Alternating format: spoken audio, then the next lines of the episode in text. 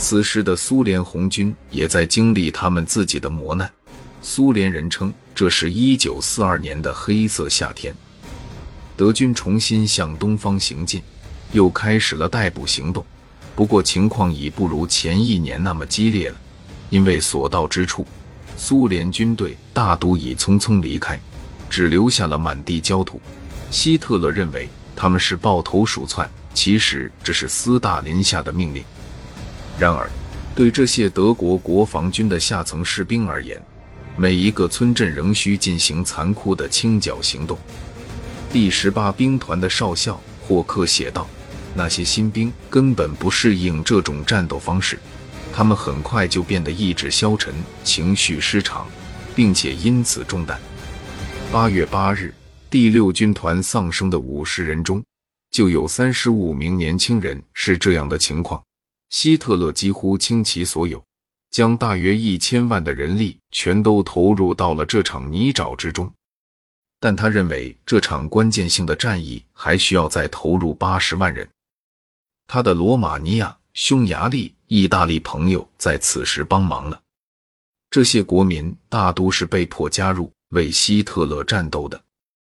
意大利人因墨索里尼的自大狂妄而被迫卷入战局。三十万人因此牺牲。希特勒的目标已不再是莫斯科，而是苏联南部。他计划以庞大的前行攻势封锁高加索油田，同时命令隆美尔穿越埃及夺下中东的油田。他的另一个目标是斯大林格勒，他要把斯大林的城市及其工厂夺下来。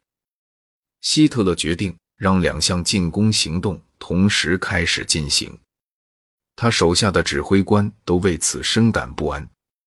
正如他前一年进攻莫斯科时部署的那样，希特勒将兵力分散开来，部分德军被派往苏联的大草原深处。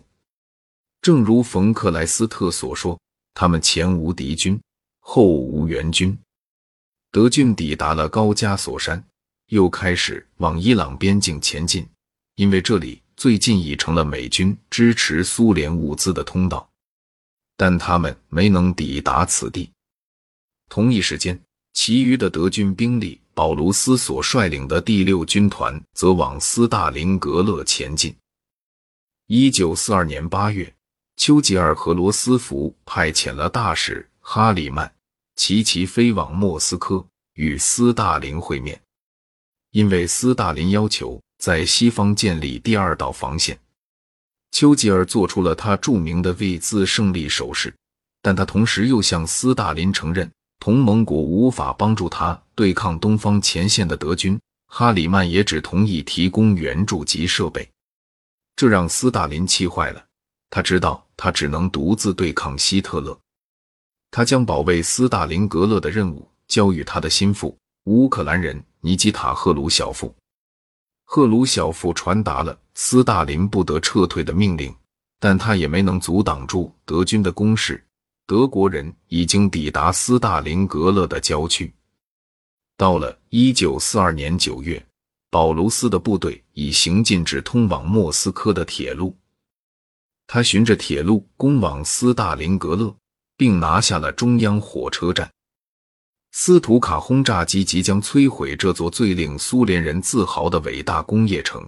这座为工人而建的城市拥有诸多著名的工程。德军的轰炸令数千名老百姓丧生。这座庞大的拖拉机工厂最早是生产 T 三十四型坦克的，现在已被炸成一片废墟。不过，这些废墟日后却成为了碉堡级要塞。德军只能靠着贴身肉搏才能攻陷，给他们造成了重大的伤亡。但和苏联的损失相比，这根本不算什么。苦战四周之后，德军终于登上了这座城市的唯一高地马马耶夫港，并由此得以掌控整个斯大林格勒。一九四二年十月十五号，德军终于抵达了他们的目的地——雄壮的伏尔加河。